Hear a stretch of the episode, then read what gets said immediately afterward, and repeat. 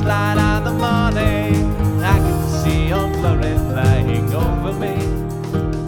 In the first light of the morning, This is America on Par, a powerful punch of political punditry in a pithy podcast. I'm your host, Stephen Parr. Thanks for listening. Thanks for tuning in. You know, the president was in Elkhart, Indiana, when he strayed away from his prepared marks on the teleprompter. It appears that he hadn't quite thought through what he wanted to say as he was trying to attack Trump and Trump voters. Take a listen. If we turn against each other based on divisions of race or religion, if we if we fall for you know a, a bunch of okey doke just because it, it- you know it, it, uh, you know it, it, it, it sounds funny or the tweets are provocative, then we're not going to build on the progress that we've started. I don't know what falling for a bunch of okey doke means. I say okey doke to mean okay, sure, fine, no problem. How could anyone fall for okey doke? Sure, okay, okey doke. Ah, I'm not falling for that. what does that even mean? Was this another attempt by the president to denigrate people who are less educated or live in rural areas of the South where saying okey doke is more common? Is this another attempt by a president to ridicule the majority of the country that actually clings to guns and religion? I don't I don't know. I mean, to be fair, I'm not sure the president knows what he meant by that either. But surprisingly, okey doke and all the stuttering and stammering, which was so hard to listen to, those weren't actually the worst parts of what the president actually said. He began by saying, if we turn against each other based on divisions of race or religion, what the hell do you mean if? We already have. Rasmussen Report says 50% of American adults believe race relations are getting worse. Half of us. Only 18% of Americans think race relations today are good. Just two years ago, 34% of Americans thought race relations were good. That is a drop by about 50% in just two years. Interestingly, only one race thinks things are heading in the right direction when it comes to racial issues. It's not whites, it's not Hispanics, it's not Asians. The only race that thinks things are heading in the right direction are blacks. In that same survey, 47% of Americans think Obama has actually made the situation worse, almost half of us. And why would we think that? He's the first black president. Shouldn't his election have proven once and for all that we as a nation overcame our racial prejudices? You would have thought so, but this first black president and his black attorneys general have made a series of racially charged decisions over the past seven years that have created racial divides that had once healed. Name one issue where President Obama or Attorney General Holder or Attorney General Lynch took a side in a racial conflict that didn't match their own skin tone. Name one. Just one.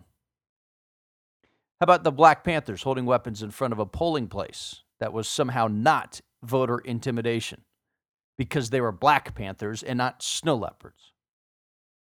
How about the professor who got angry with the cops who responded to a burglary call at his home? He wasn't the one the president said acted stupidly. How about Trayvon Martin? He looked like a son Mr. Obama might have had. He was shot and killed by a white man. Never mind that Mr. Zimmerman has exactly the same amount of European DNA in him as the president does. But Obama's black and Zimmerman's white. How about the cops in Ferguson, Missouri? They were obviously and institutionally racist, even though the evidence showed Michael Brown beat the officer who tried to question him about why he was refusing to get out of the middle of the street and walk on the sidewalk. Then, when he was ordered to freeze, he instead charged headlong toward a police officer holding a loaded weapon. Why didn't the president say Michael Brown acted stupidly? That's the fact of this case. Michael Brown deserved a Darwin Award for his level of stupidity in charging a trained officer of the law who had pulled out and pointed his sidearm. How dumb can you get? But no, this was obviously institutional racism, according to our White House. Honestly, I'm begging you, please name one instance in the last four years where Mr. Obama's judgment of what was right or wrong wasn't based upon black or white. Just one. That's all I'm asking for. And he has the hubris to say, if we turn against each other based on divisions of race and religion, we already have, and his administration is the main reason why. The only other coherent thing the president said in his attempt to take down the GOP nominee Donald Trump was, quote, just because it sounds funny or the tweets are provocative, then we are not going to build on the progress we have started. What progress? His has been the most progressive administration since LBJ, maybe since FDR, but the irony is there hasn't actually been any progress. I've already pointed out that race relations have regressed, not progressed. We've had the slowest recovery from an economic downturn in our nation's history. That's not progress. We have a higher percentage of Americans out of the workforce since the 1970s and the highest number of Americans not working in our history. That's not progress.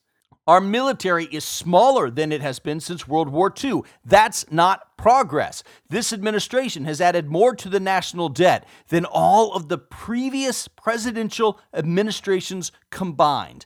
That's not progress, that's generational robbery. His one signature accomplishment, Obamacare, is failing as every month another insurance company pulls out of the Obamacare market because they can't afford to cover their customers. Healthcare costs are going up, not down. That's not progress.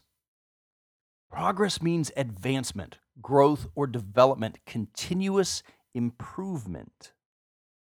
Again, name one area in which the United States has been able to demonstrate continuous improvement since Barack Obama took over. One, just one. That's all I'm asking for. And, and by the way, six years of anemic economic growth doesn't count. There's something wrong with less than 2% growth for six years. That's not progress, that's stagnation. Just one example of progress. This is why the Democrats are going to have a hard time taking down Donald Trump.